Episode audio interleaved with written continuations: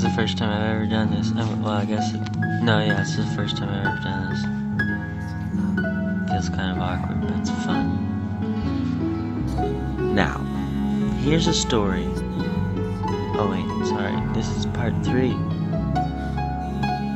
I forgot because I didn't actually walk away. I just pressed stop and then I started recording again, but I want to split up the files maybe keep things juicy and release things slowly. Or not, probably not. It's better. Whatever. This is part three. In recognition of the aforementioned belief in the impossible and nothingness becomes another heroic attempt at establishing contact with reality where I learn to stop hoping and fully embrace misanthropy. Now, here's a story because all anyone wants is a nice old story with characters and progress, three parts, mood, tone, revelations. I was born in Maricopa County, Tohono O'odham land, where saguaros stand tall in sun-crusted valley turned into a mad metropolis surrounded by javelina and coyote who eat upon the forbidden fruits of the desert. The doctor who forced my mother into a cesarean because they were all the rage at the time cut me in the cheek as he cut into her body. I had to get stitches immediately, probably before I nursed, but definitely after my umbilical cord was severed. Now I have a nice scar forever and a complete aversion to authority of any kind. The final straw for my youth was when two of my baby teeth, which had had fillings placed in them, fell out, and I realized how much of a fraud the establishment really was. Why would you put fillings in teeth that were impermanent? This led me to believe that society as a whole is illogical. I also broke my nose at age two pretending to be a superhero with the ability to fly off of couches, which my dad was supposed to facilitate, but at some point got distracted from his role in my superpowers, and I found the floor with my face. Now I live with a deviated septum and breath at half capacity, which I think has some impact on my mental abilities. My dad died from cancer. He got from the desert sun when I was nine. 13 days before Halloween. I took some time off of school and remember when I went back I was walking down the hall. Everyone was in class and a voice came over the loudspeaker announcing that I was back in school, that my father was dead, and that everyone should be nice to me. I haven't really ever been the same since he died. I mean, I was developing anyways, and probably wouldn't be the same as when I was nine, but honestly, I haven't recovered from that situation yet. It is though it is as though I died then and was reborn as me now, but I have never learned to love my new self as I loved my old self. I just want to fight everything and hide from everything. Anarcho-socialism seems to me to be the only sacred path for society to embark upon. Much better, at least, than this classist, egomaniacal charade. I, I would like to see what would be the evolution from anarcho-socialism, what would improve upon it, because it seems like the end-all path to a utopian reality, but there is no ending with our species. We are insatiable. Apparently life has been a poor situation for a majority of our lot for quite some time. If anyone ever needs evidence, uh, just point to the European diaspora to this side of the world that turned to a totally psychotic genocide that still rages on to this very day. I mean, what quality of people were they breeding over there? What quality of life was taking place that led all of those people to leave their homelands and do what they did here? To celebrate my release from the prison industrial complex known as school, I ate a large amount of some, somewhere around 4 to 6 grams of some strain of psilocybin mushroom mixed with some kind of pills, Valium or Vicodin or something dopey and pharmaceutical like that, and then I visited with the angels of death and truth. I spent an aeon in a bathroom with the red heat light on, which was for me a womb of blood, in which the angels removed the veils of protection my mentations had placed on top of reality, so that I might not be too depressed or too dis- or too destructive because of seeing things as they were. I remember walking around the town at dawn as I came down, and the light returned, and it all seemed to me as though some massive bomb had gone off and blown away that which hid everything before, and I was in shock and disgust and gratitude. In the third month following this, I ascended into Flagstaff to be seated at the right hand of the forest in those pine-drenched, sage-parched mountains. Strange how long it took me to be born, to experience the liberties of life on earth, the metaphor of a desert, dry, sparse, gives only to those who know how to receive from it, whereas in a forest there is so much abundance one can't help but stumble into something good and nourishing. Had I discovered what I found there earlier in my youth, it isn't healthy to think such thoughts. It's just that I always find myself so far behind. I was not truly alive until I discovered art and artists. People have always encouraged me to write, so I have continued, but I am terrible at it. You still reading? Are you not bored? Are you not wondering when this will be significant? Where's the story? What happened to those characters from earlier? Will they return? Were they just excuses? Vehicles of poor prose? Well, you decide my worth. I will keep impressing symbols upon the blank page. That is my role. Pan out from Joms Improst's notebook. Joms is floating without gravity in a sitting position. Joms has been studying the context of humanity in regards to the universe and trying to write a book about it from outside of Earth. Penning at a journal in the International Space Station which passes over this bioregion where I sit. It appears at night as a very bright, very fast-moving star which fades in about 20 seconds, slowly dimming out, leaving a trace of red before vanishing.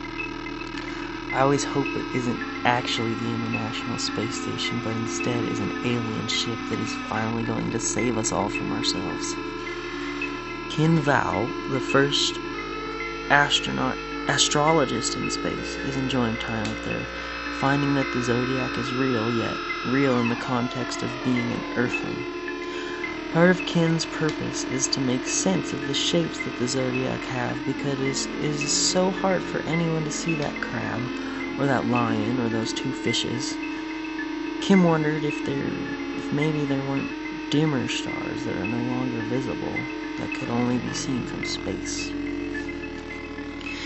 Kin is looking past Earth towards the Sirius system through one of the larger viewing windows they put into the space station in order to help the astronauts feel happy.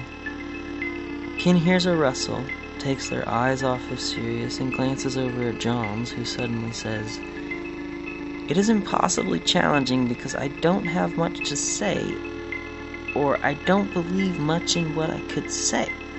I could expose strange curiosities. I could ask goofball questions like, what happens when an astronaut farts in their spacesuit? I could attempt to conjure a new doctrine of reality that tears apart every concept of modern thinking and re replaces it with nothing or with something that might be a more accurate angle of perception.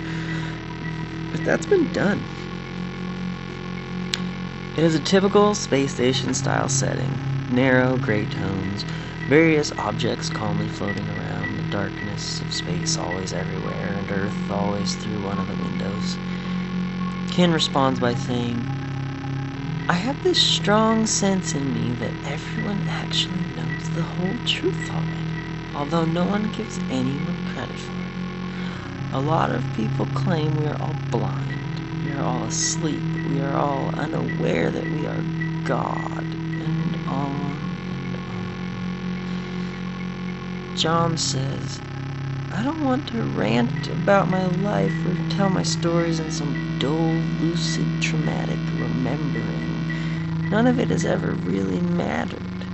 Were it possible to count all the lives that have ever lived on Earth, it would become apparent that some individuated significance exists, only if it is applied to everyone, and even then the amount of material that has been and will be is so massive that we wind up with a blur of chaotic noise that is further confounded by the fact that everything that lives eventually decomposes and becomes part for part part of the earth again. A brief individuation returns to the whole for a while, only to become other individuations of which we are and are going to be and were. Envision all that has happened on earth overlaid on itself. Ken rebukes Joms. We can only see from our fixed perspective. We use art as a way to escape this and end up revealing a little glimmer of actuality, the universe as a whole, which bears the impression of time, yet it is not compounding in its cumulative display. Or is it? Joms took a moment to glance in the direction of Sirius, that curious realm out there which potentially is the origin of the dominant intelligence on Earth. I have missed out on good descriptions of the universe. By good, I mean real.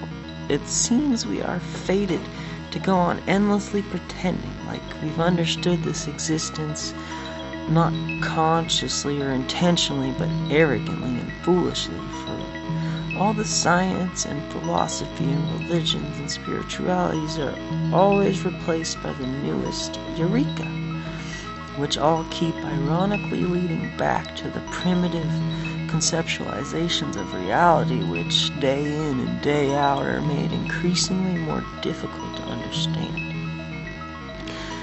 Intelligence continues to become an ever growing parody of intelligence, offered, returning to contemplating space, looking for the way the zodiacs actually got their strange forms. Joms said, So, in trying to write a story, I've failed. Fiction entertains me, yet I cannot give it much time because all of these seemingly important sentences demand expression. There's an unerring desire in me to write something that would wake up its readers like a near death experience. I want to rally the human race. I want to organize a worldwide strike. It won't end until we find unity. This has been said mostly to no one, as Ken was much more fascinated by the universe. They did say softly, out of respect.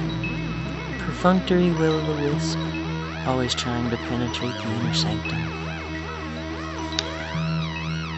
Funny to think of the conversations we get glimpses of but never really witness, like people passing by in cars or the invisible planets revolving around the stars in the sky. The universe has all sorts of strange consequences, like the result of a proper chair and a table in the life of a person who writes. How many books go unable to surface, trapped beneath the ice? Cold blue clear water, the sun through the translucent frozen mass, seeking, searching for a place to emerge. Plants unwatered, paintings unpainted, equal rights create equal fights. Does the earth trip about all of the art that never made it through the ice? Life forms are algorithms born, conglomerated culminations of the universe's finite yet unbounded consequences. Ken Vaughn laughed into the distance, hit the record switch on the station's com desk, and said, For the record, May 24th, 2019, 4:32 p.m. The Big Bang is an illusion that has taken root far too deeply in the general mentation of our species beyond the audacity of claiming to understand the birth of the universe, if any. It is a clear fallacy based upon theosophy, clouding the vision of self proclaimed experts that conflate notions of unbiased objectivity while denying to themselves their error in avoiding their own personal subconscious biases, which coerce them into perpetuating a story that is clearly based on God, the creation myth, which is in fact a myth which clouds all of our minds as we peer into the potentially endless void and contemplate what is really going on.